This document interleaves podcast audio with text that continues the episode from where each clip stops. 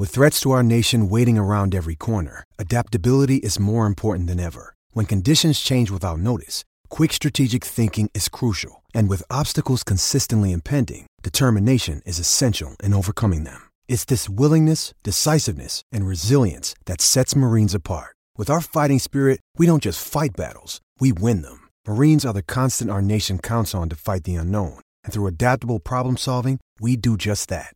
Learn more at marines.com. Another day is here, and you're ready for it. What to wear? Check. Breakfast, lunch, and dinner? Check. Planning for what's next and how to save for it? That's where Bank of America can help. For your financial to dos, Bank of America has experts ready to help get you closer to your goals. Get started at one of our local financial centers or 24-7 in our mobile banking app. Find a location near you at bankofamerica.com slash talk to us. What would you like the power to do? Mobile banking requires downloading the app and is only available for select devices. Message and data rates may apply. Bank of America and a member FDIC.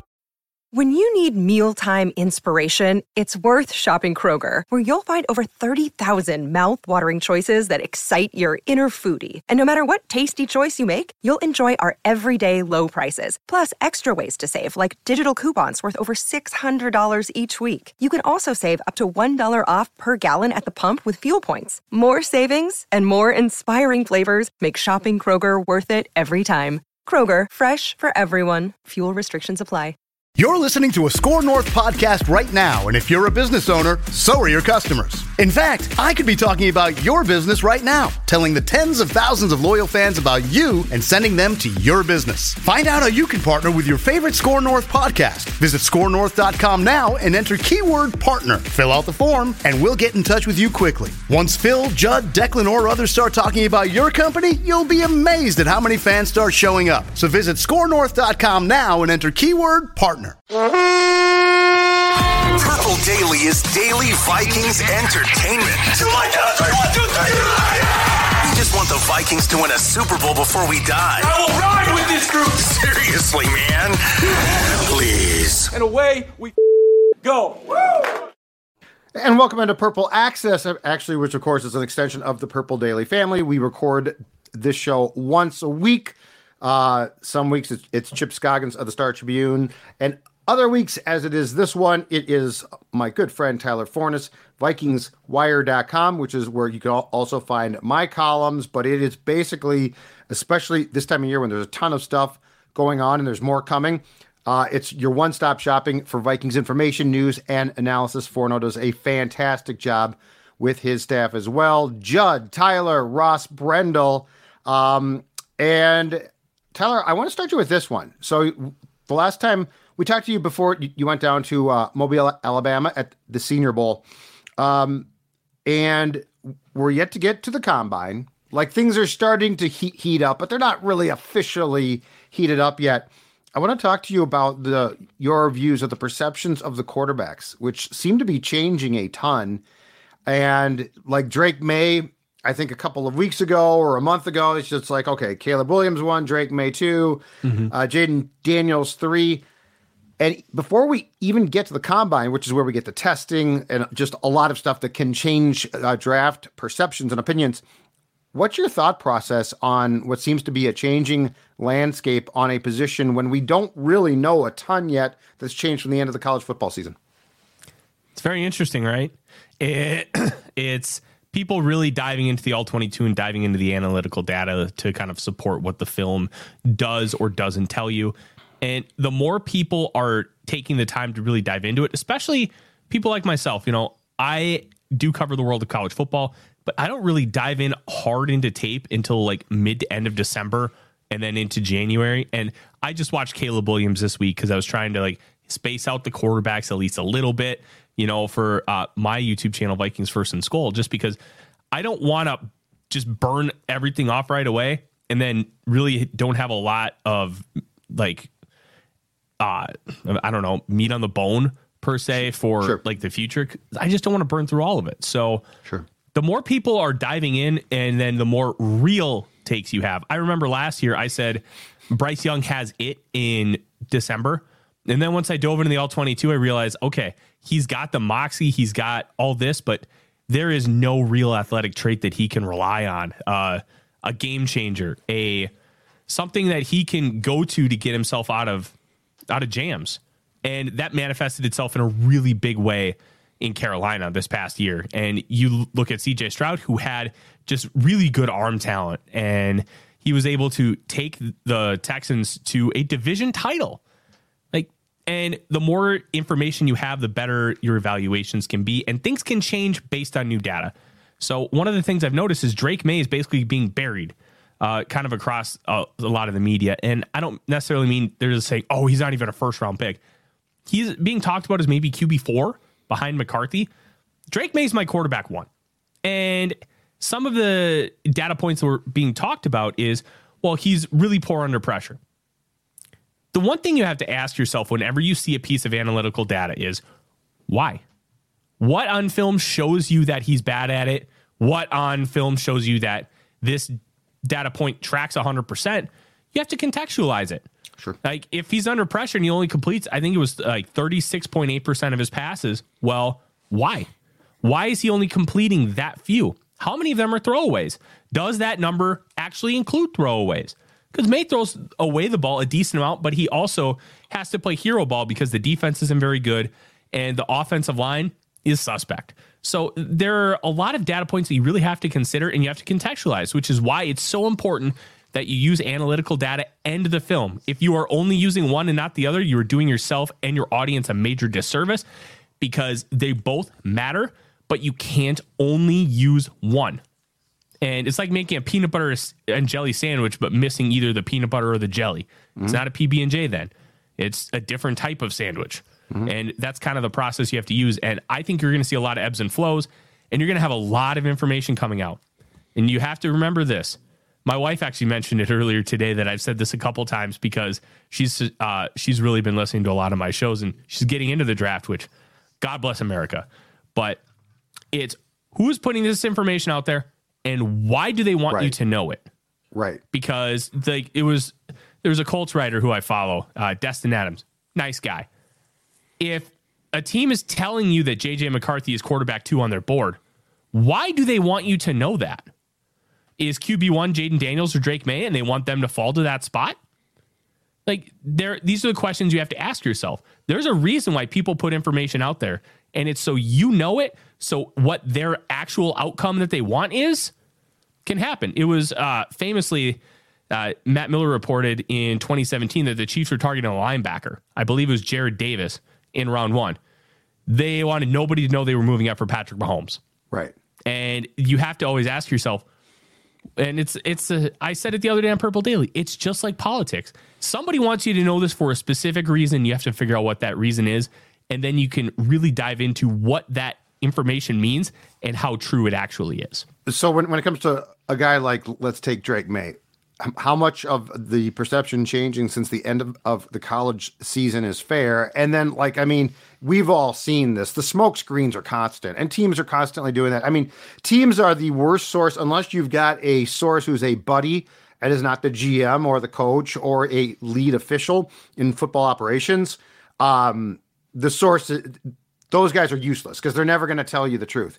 Mm-hmm. uh, but like when when we look at the quarterback class and how things have ebbed and flowed and changed. What's fair and what do you think is BS or smoke screens?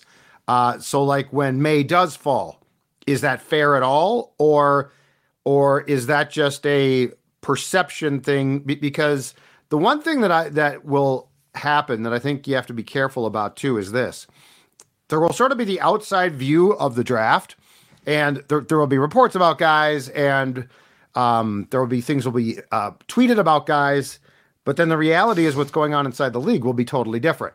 Mm-hmm. And so, how, how much of what we have, be, have been seeing reported can be taken at face value, and how much is, is just really the beginning of laying down the smokescreen process? That's a really in-depth question, and let, let's let's start by having this conversation it's really hard to truly believe anything anybody tells you uh, for the exact reasons that you mentioned. And Judd, you've been in the business for 30 years. You understand when sources tell you something, there's a reason that they're telling you it, and they want you to put it out there for their own agenda. So, what I what I tend to do as an evaluator is I tend to listen to multiple people And then what how I will parse things out. Let's say hypothetically, Dane Brugler says A, Daniel Jeremiah says B, Mel Kiper says C. and if they all say different things, in the midst of that, you're going to find pieces of the actual truth because likely they're talking to three different people who are telling them therefore three different things hmm. because they want their agenda to be advanced in a certain and specific way. So when it comes to a guy like Maye, some people are just going to view data points in a much stronger way. Some people are going to view the potential in a stronger or less strong way than others. And quarterbacks are so incredibly difficult to evaluate as a whole. Like, we're not going to know for three to four years if, let- let's say, hypothetically, Maye falls. Let's just say he falls to 11 and the Vikings take him. We're not going to know if that was the right thing for the NFL draft uh, and NFL teams to view or if it was the wrong thing. We won't know. Right now, it doesn't look like like Jordan Love should have fallen to 26. It looks like he probably should have been drafted a little bit higher because of some of those high end plays, especially if you look at back end metrics like EPA per play, success rate. They're pretty high. And you have to look at things from a much more wide lens because we're not going to know, and especially with quarterbacks. Quarterback evaluation is hard. Yep. It's really hard. I had Malik Willis as a top five pick two years ago. I thought that talent was incredible, and you could have developed him in the same way to Josh Allen to be able to get that talent out of him. I had Baker Mayfield one, Lamar Jackson two, Josh Allen three, and I did not like Sam Darnold or Josh Rosen at all in 2018. I feel pretty comfortable with that. Last year, CJ Stroud, Anthony Richardson one, two. Feel pretty comfortable about that. But track records are so wonky with this stuff. You could have somebody who loves a guy who stinks one year and hates a guy who was great, and the inverse the next year. So we're not going to really have the answer if it was the right or wrong decision until we see these guys play multiple years in the league. But I wouldn't pass on Maye. I would. I had him as quarterback one going into the season. I am as quarterback one going out of the season, and all that's based on film and pairing it with the analytical data and trying to contextualize it. If you disagree with me, that's fine. Like that's the But that hasn't changed. yeah, it hasn't changed because I think the film backs it up. And the one interesting thing is this is like going to an art gallery and you and all three of us and Odie, who's who, who missed me so much while I was getting a car, um, all three of us just have a different view on a Picasso painting. We all Right. thinks it says a different thing. That's the NFL draft. It's so weird that way. And it's also what makes it great because you have so many different opinions with people who are genuinely really smart in this area. Go ahead, Roscoe. Yeah, this question actually is for for both of you diving in on the quarterbacks and boy, you, depending on who you listen to, again, uh, steal a line from Doogie and and uh, Tyler, you brought this up. What is it? Journalism 101. Why is this person lying to me? So you've heard many things about quarterbacks in this draft. Is the number that everybody feels comfortable with in the first round, regardless of where they're drafted, is it four? Is it five? Could it still be as many as six quarterbacks? Six seems high just when you start looking at teams that could need a quarterback. But what is the number? And then, in theory, depending on what happens with these guys, how, how far down the draft board do you think you can be to nab one of the, in theory, top four quarterbacks? so let's go here. 2022, and I, you're going to get this reference a lot when you talk about how many guys should go in round one. The uh, Vegas had the over under on quarterbacks going around one in 2022 at three and a half. That was the over under. One guy went and it was at 20 to the Pittsburgh Steelers and Kenny Pickett.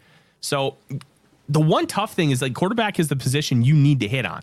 Uh, you either need to have a good enough guy in a rookie contract or the guy. And I think like when we talk about like the last 12 years, I know you guys did it the other day on Purple Daily, Judd, talking about, oh, how do you get to the Super Bowl? Like what like are you like potential goat? Are you um, are you on a rookie contract or are you that outlier? Well, those outliers, like Matt Stafford was a borderline MVP. Matt Ryan was an MVP. Like those are the kind of things that you're looking at. And it makes it so much easier with that quarterback, which is why they get inflated. Like I have Michael Penix Jr. and JJ McCarthy with second round grades. I think McCarthy has incredible upside to be like a top 10, maybe even borderline top five kind of quarterback with some of the things he's shown. But there are real issues there, and there are we- real concerns which to me drops him down, but I would still take him in round one. It's one of those weird things because quarterback's such an important position. You're willing to take that guy earlier to make sure you get him. And Right. if you're that confident in him, you just take him no matter what. Well, so I don't I know also- how many. Go ahead, Uh, Russ. Sorry, Tyler. Sorry to cut you off, but I also think to the importance of what you were talking about with the quarterback. Uh, Let's say it's whatever GM it is. If you have a second round grade on Penix or JJ McCarthy, but let's say you can get him at 25 or 26, oftentimes you're going to do that because you get the extra year of control. Yeah, I think that's a little bit less important now than it was in the past. Uh, especially just the way the way quarterback contracts are working and how that number is just skyrocketing every year. But I'll say this: every team on average has between 16 and like 24 first round grades. Nobody ever has 32 first round grades. It just doesn't happen. So you have to be able to, and this is where the combine is so important, as you mentioned, Judd. People talk to each other. The Vikings are going to talk to Kirk Cousins' agent. They're not going to just talk about Kirk Cousins. That's not how this works. They ask questions about all kinds of people, No. and they get they talk to other general managers. Scouts talk to each other. I mean, scouts talk to each other on the road all the time. So there's information going around. Uh, analysts will talk to these same people, and that's how you start getting leaks. That's how you start understanding how draft boards are going to be constructed. Right. And you can also see mock drafts change based on these events. So yeah. All of that kind of encompasses and matters. But I'll say this when it comes to like quarterbacks, I could see four going in round one, I could see six. And it's all going to depend on how the league feels about these guys and what sense they get from talking to other teams. And do they view this guy super highly? Do they think that they're not going to be able to get him at, let's say, the Vikings want Penix at 42? Maybe Penix doesn't fall because they know, hey, couple teams in the back end of that first round, maybe the Lions love him. Like it's it's all hypothetical. Right. But those are the conversations you have to have, and that's why teams actually do mock draft simulations. So they're prepared for these things. When hey, you have to prepare for a Laremy Tunsil gas mask incident. You have to prepare. Well, what if this guy who's like a top five lock falls? What do we do? Do we try to get aggressive and trade up to like eight to go get him because we believe in him that much? And these are conversations that are had in these rooms. So I to kind of finish off your point, Ross, I don't know how many teams are actually going to take a quarterback in round one. I would say four, maybe five. But there's so many data points we don't have yet, and so many that we have to extrapolate and really have the conversation about in this kind of setting because we're going to find out a lot of that stuff at the combine and in the weeks following. And five is still essentially one sixth of the league. So think Mm-hmm. about that turnover at that quarterback position. Now they're not all going to hit, but let's say three or four of them hit. That could be obviously franchise changing for whatever team takes that quarterback. Go ahead. Do we Jeff. know who, who's going to throw at the, the combine yet? Is No. anyone going to throw there? Like it's become more of a, you know, because a pro days and you, you can sh- control your receivers and it's at your home field. I'm just curious if if this class, you know, six guys or so or more are going to throw at the combine. My guess is two of the top quarterbacks will not throw. That's my guess. Um, it wouldn't shock me if guys like Penix or Nix chose not to throw because they threw extensively at the Senior Bowl in a Sure. not too dissimilar environment. Sure. But if you're one of those guys who's a fringe round one, it's better to throw live in front of more people so you can get more information out there. And you know what? One wild throw can change everything. People talk about the throw day pro or pro day throw with Zach Wilson, and they saw it. The Jets in like, oh, that's our guy. We're taking him. Like that happens. So that can secure you millions of dollars, but it can also hurt you as well. And that's a, Yeah. a risk reward thing you and your your camp have to decide. Is it worth it? Or is it worth it? Hey, we believe we're going to get X, so let's just stay with X to make sure that we get it. It- it- It's a difficult decision for every quarterback, but they have to weigh it. I would guess two don't throw of the top six. Gotcha. This is Tom Bernard. Can't get enough of sports talk with Phil Mackey and Judd Zulgad? Tune in to the new Tom Bernard Show podcast Monday through Friday as Phil and Judd join me to discuss the latest sports headlines and whatever else comes to mind. Just download the Tom Bernard Show app wherever you get your podcasts or visit tombernardshow.com. It's another way to get more from me and Judd talking sports and having fun with Tom, and it's all at your fingertips. Download the Tom Bernard Show app now and join the conversation. Roscoe, let's fire up some comments from YouTube so Tyler can answer some questions. You commented, we read it. Is this a is this a ransom note? Now we're talking about it. It's Purple Access's comments from YouTube. Here we go, boys. I want you both to answer these questions. I'll let you decide who takes it first. Uh, one of four questions we'll whip through today from Ken Mancino, 4074. Some of these will be comments, and I turn them into questions for you. His comment Vikings have had two Deebo Samuels, Percy Harvin and Cordarrelle or Cordero, however you want to call it, Patterson. My question to you fair to compare either to Deebo? What do you think for him? In archetype, yeah, I, I get it, but not everybody who uh, is a receiver that can play in the backfield is a Deebo. I think Percy Harvin's about the closest thing that the NFL has ever seen to what Deebo Samuel is, because Samuel is a legit receiver that can come into the backfield and play running back. Cordero was so bad at a lot of the nuances of the wide receiver position that he transformed into a Yes. running back. So I, I understand the thought process and I understand why, but I would say Percy is of the same archetype and Cordero isn't. And I'll say this if you want that archetype, Malachi Corley of Western Kentucky, built just like Deebo, plays just like Deebo. Would not shock me if he runs better than Deebo. If you want that kind of guy, beg for Malachi Corley. He is really, really, really good. Made the All 4 team. And Percy at, at that time, that's 2009, you guys. Like Mhm. Percy was ahead of his time.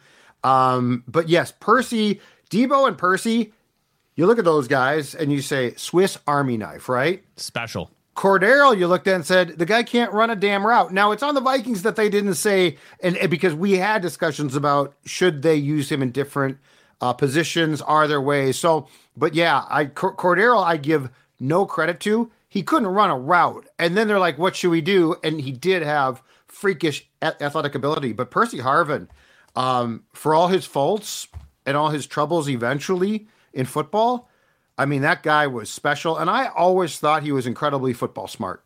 I always thought that that, that was a guy. I have no idea if he could pass a, cl- a class at Florida, but I thought when he stepped on the field, that guy was really football smart.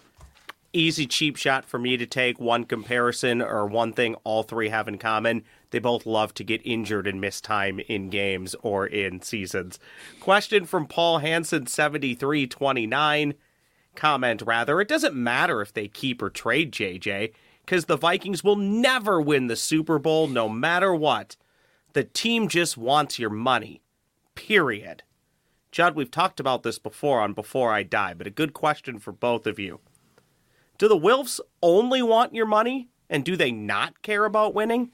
Forno, why don't you go first? Yeah, because Oh. I was going to say I've said this is ridiculous. So you you go. It's not What are we doing? What are we doing? baseball. They want to Like, it- win. it yes you want to win and they have tried to win you can debate their style if you don't believe that being competitive every year is the best route i used to be team tr- like tear it down i've really converted my thinking i kind of like what they're doing in, in a vacuum if you're competitive every year then uh, all you need is one year to pop off. It's like the 2010 uh, Packers, the 07 Giants. You get into the dance and you go on a hot streak and you win the whole thing as a six seed. It's possible to do that. If you you don't get into the dance, you can't make that run. You can't do it. You can't go into the salary cap era just begging to go like like 12 and 5 13 and 4 every single year unless you have Patrick Mahomes it's just not plausible but if you get into the dance you can make some noise and at the end of the day it is still a business. They do want your money because that's the whole point of owning a business is to make money. So there is a little bit of that to it but the more competitive you are the more money comes in from merch sales from concessions. So that does factor and let's be real it does. It's you can't say that it's it's a non-factor but you can't get into the super bowl unless you get into the playoffs. So consistently competing for a playoff spot is still objectively a good thing because uh, as much skill as it takes to win a super bowl just look at the vikings history in championship games it takes a lot of luck too You have to have things go your way. You have to have all that happen for you. And putting yourself into position to have that run every single year is objectively good. Now, you can argue how they've tried to do that is good or bad. That's a whole nother discussion. But in a vacuum, how they've approached it, I do like it. First of all, they want to win. They want to win badly. They uh, built the, a stadium to win. Well, and and by the way, they have your money. They have it already. It comes in the form of uh, you know billion dollar TV contracts. I mean, there's more there's more cash coming into the coffers than they know what to do with. So they're absolutely fine there. The one thing where I disagree a little bit with, with you, Tyler, is they don't. I don't think they understand plateaus and stops and starts. So like they think every year, let's just be competitive. Well, they've had a few a few years where they were really damn good, and that works. Um, the depth of this franchise right now is so lacking that I don't think they have the ability to look back and say, okay, we do need to do some building here. But as I keep saying, the NFL's not really a tear it down league. I mean, the Chicago Bears have torn it down at the studs as much as, as you possibly can. Mm-hmm. They were mm-hmm. terrible a year ago. They were much improved this year, and they might be a playoff team in 24.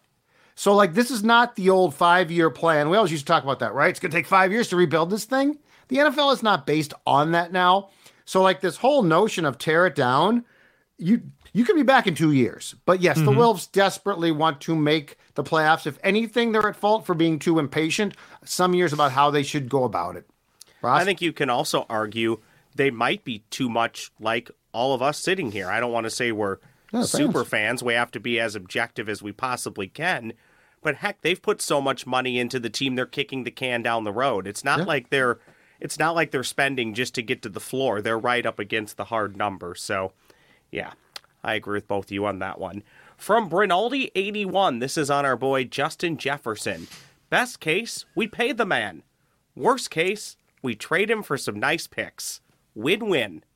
Question Are the Vikings actually in the driver's seat when it comes to Justin Jefferson? John, why don't you go first? Not really, no. I think they're in the driver's seat when it comes to Kirk because I, I, I, it's very clear that they have a figure in mind and a term in mind there. Justin Jefferson's going to drive his contract, and he's earned that right. This is his second contract. He's mm-hmm. been a star player. This is where guys get filthy rich. Um, so I, I say this with zero begrudgingness towards Justin Jefferson, but he is in, in charge here. Could I see a scenario very, very small. But could I see a scenario where Jefferson is traded? Yes, absolutely. I don't think it's going to happen. I don't think we have to worry about it. Um, is that a win win, though? No, I'm sorry. I'm not going to. I, I think it's a stretch to assume right now that if you had had to trade him, you know, let's just say, Forno, that the Vikings have a number in mind, okay? And, mm-hmm. and they can't get it done. And that they say, okay, we'll trade you. I need to see the return before e- even saying that it's a draw. So I do I do not see trading Jefferson unless it's some unbelievable Herschel Walker return a win-win. I see it as a win to keep him, and I see it as a as a potential real setback if you decide you can't pay him. What do you got Forno? So this is a tough one because there's so many pieces of information we don't have. Right. And we don't know what the hangup was with their contract negotiations last September that they just weren't able to get the deal done. My guess is it wasn't about the total money. It wasn't about the average per year. It was about how the guarantees work. And I, I don't know what the hangup is. I don't think Kwesi is going to look at Justin Jefferson and be like, yeah, I'm not going to make you the highest paid player, non quarterback. I think he's going to. But there's so many layers to it. And I wrote a huge piece about Justin Jefferson's contract last year. Uh, last no, I think it was November of 22, mm-hmm. and I broke down all these receivers that are signing extensions, and only two wide receivers signed a second contract over the course of the past. I think it was like five years that I did it. That were four year deals. They're signing three year deals. They're not signing these long term deals. That could be the hangup.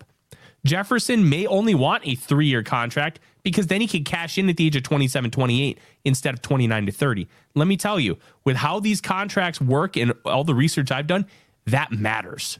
The age thing matters. Danielle Hunter being at 29 years old, is going to get more money on his deal than somebody like Von Miller, who was 32 when he signed his third contract. It matters. So my guess is that's the hangup. How many years is this contract for? And the Vikings want to have lock him in for five, six years probably. Jefferson probably only wants three, so he can cash in again, especially with how significantly higher the salary cap is growing year over year. And I highly doubt, even though it would be smart to have this conversation so you can lock him in for more years, we guarantee that we will make you X amount of the salary cap. So if let's say the Vikings are willing to guarantee him 12% of the salary cap right now, and it's a hypothetical, I'm not saying it's a good or bad idea. We'll increase your salary to, to 12% of the salary cap in each prior each future year. So you will at least get those kind of incremental raises so you're not losing out. So if it goes up uh, let's say 20 million a year cuz it's going up around 10% a year. So 20 million, Jefferson gets 2 more million. And then he gets another like 2.25 million. Then he gets another 2.5 million. Mm-hmm. Like that all adds up and matters. And you can justify signing a longer contract if you're getting those kind of incremental raises by guaranteeing a portion of the salary cap. So my guess is those are the conversations that are being had. It's about term and it's about little nuances like that that we really haven't seen that I'm a little surprised we haven't because it can make both sides happy. And you can plan for that. Final one here from Fig Nuts 35. What a Win- name. Winfield have to sign him. Harry is going to retire. Question How high on your guys' list is Antoine Winfield Jr. as a gopher backer, as an Antoine Winfield Jr. backer? This one hits close to home for me. And an Antoine Winfield guy. I'm old enough to remember his father dominating for the Vikings defense. Oh, as great. Are you as are you gentlemen. Slot corner. Fantastic. I'm old enough to remember Mike Tice begging him to get on a plane f- heading from New York City to here, Jets. and he made it happen. Uh, look, I'm going to be honest. I love Antoine Winfield Jr. as a player. I think he'd be a great asset, and he'd be a great ambassador for Minnesota football as a whole. I really don't have any interest in signing him at the price point, and here's why. I think the Vikings played three safeties out of necessity, not because Brian Flores wanted to. That's my theory. And projecting forward that they're only going to play with three safeties and that's going to be the commonplace of what this defense is going to be moving forward, I think is a little bit misguided, especially with one of the things that we learned about with this uh, last playoff run. Second level defenders matter a lot. Look at the teams that made the Super Bowl Fred Warner and Dre Greenlaw, two of the top linebackers in the league. On the other side, Nick Bolton, Willie Gay, Leo Chenal, Drew Tranquill, all good to great linebackers. Second level defenders matter. And I don't think that having Josh Metellus roam around in the box, no matter how good he is, is a sustainable plan of attack. Now, do you want Metellus to be a starter at safety? Yeah. He's proven to be that good of a player. But do you want him as a quasi linebacker long term? No, you want to find linebackers who can be that that uh, next level defender on the second level that can allow you to increase your the dynamic of your blitz package that can allow you to run more dynamic coverages because of their athleticism. Like if this team had 2017 Anthony Barr and Eric Kendricks, I think this defense could be Super Bowl caliber because of what they would be able to offer you in terms of athleticism, in terms of skill and coverage, and in terms of what you can ask them to do. Because you could ask those guys to line up in the A gap and they could bail out into deep coverage. You're not asking Jordan Hicks and Ivan Pace Jr. to do that. And to me, that's the difference between this defense being where it's at and taking it to a whole nother level. So I don't think adding a safety to an already really good safety room, even if you take out Lewis Cine and Harrison Smith, you still have Josh Metellus, Cam Bynum, two very good starters who finished top five in Pro Bowl balloting, and you have Theo Jackson, who emerged as a really nice player. And you still have the wild card with Lewis Cine. Maybe he develops into something now that he's going to be two years away from that devastating leg injury. Maybe he's absolutely nothing. But you at least have that as your safety four to potentially become something. So I'm out. I'd rather sign a dynamic defensive lineman or two really good ones to be able to fortify a unit that desperately, desperately needs it. First of all, it's too much money. So yeah, yeah. But I mean, I love the thought process. Um, sadly, and and look, um, Uh, uh, Jeff Gladney dying is unbelievably sad, but keep in mind the Vikings in the Justin Jefferson draft had a chance to take Antoine Winfield Jr. with their second first round pick, and they took Gladney. Now there, there are a few guys that they passed on with that pick, but but we all knew everyone in on, on the show had watched a ton of Twan Jr. The Vikings were at a bunch of his games, and you watched him, and you said that is an instinctive, incredible. The the only thing that might trump his football playing is his football savvy. I mean, he was a, he's a carbon copy, if not better, th- than the old man, who is was a phenomenal player. The thing that intrigued me intrigues me would be this.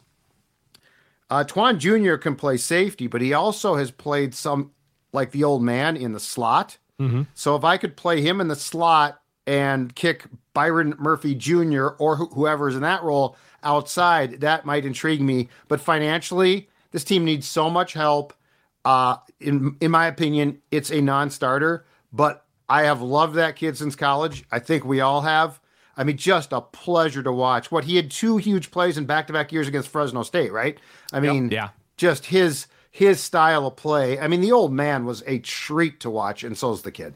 One I name, will say this before we move on. I will defend the Gladney pick for a long time because you didn't know there were any off the field issues, but the talent was there.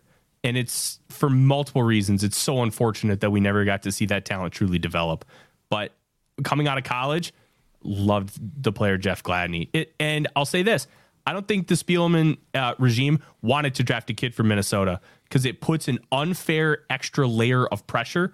And a lot of teams do this. They won't draft local kids because it just puts an, a different level of pressure on them versus just being a normal first round pick. But he could have handled you it. have you have the hometown pressure. That's not fair to a kid. But you just hit on Rick's biggest fault. Rick thought he, he understood people, and he didn't.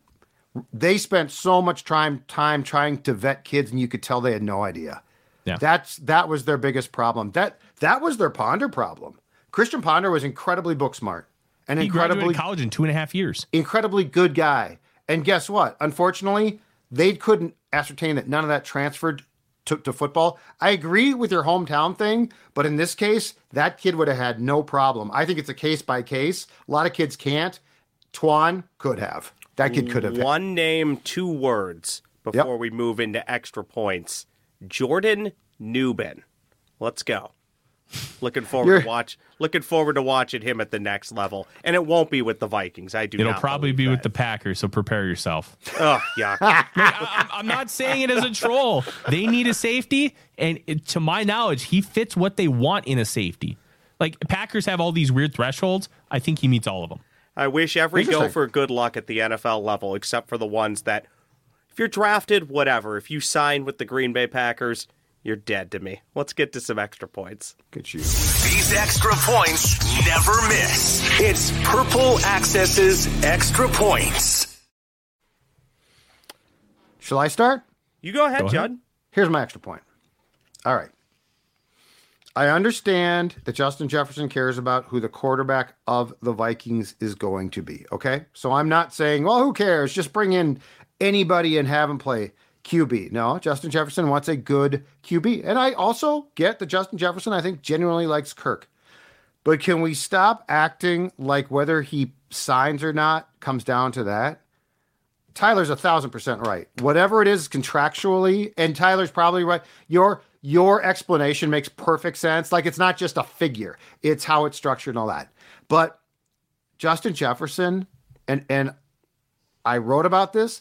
VikingsWire.com. You can find it. Does Justin Jefferson on his priority list as he's writing it down? Does he write down who is my quarterback? Absolutely. The first two things are financial. There, it's going to be how much am I going? And, and again, do not begrudge him, ladies and gentlemen. He's a superstar. He deserves whatever he gets. Your career is short. Um, it, it's uncertain. He missed seven games last year. Okay, he learned. He he got a seven game lesson on what it means to play without a contract that's secured beyond your rookie deal.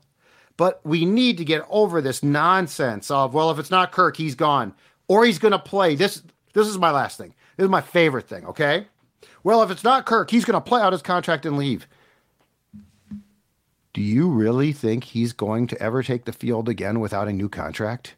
Do you really think he's going to play on the fifth year option after missing seven games? God forbid his knee explodes next year and he has no guarantees left because he had a drew a line in the sand that if he wasn't paired with Kirk Cousins, so now he's pumping gas. I mean, come on, let's get real. This is about the Vikings compensating Justin Jefferson in a way he deems fair, and then everything else will fall into place. That's my extra point.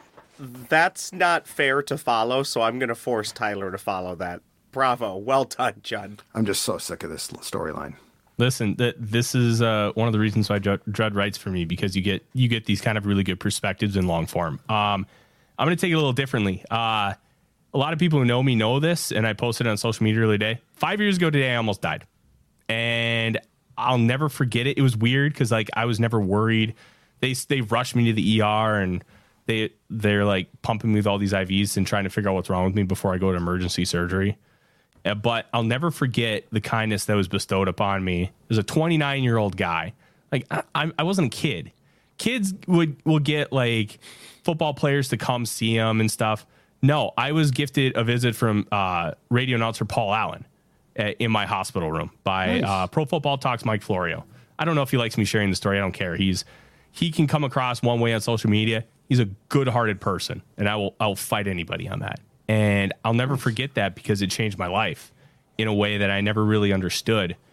And within a year, I started writing about football and I started doing this. And now, for the last year and a half, it's become my life and my full time job. And I'm able to make a a living writing about football and doing this. And I share this not because I'm boastful, but I'm just incredibly thankful. And I want to share this message if you want something, just go for it. Don't wait. Like I let my mom, in out of the goodness of her heart, talk me out of trying to pursue broadcasting out of out of high school because she didn't want me working in some small town in Wyoming overnights making fifteen dollars an hour.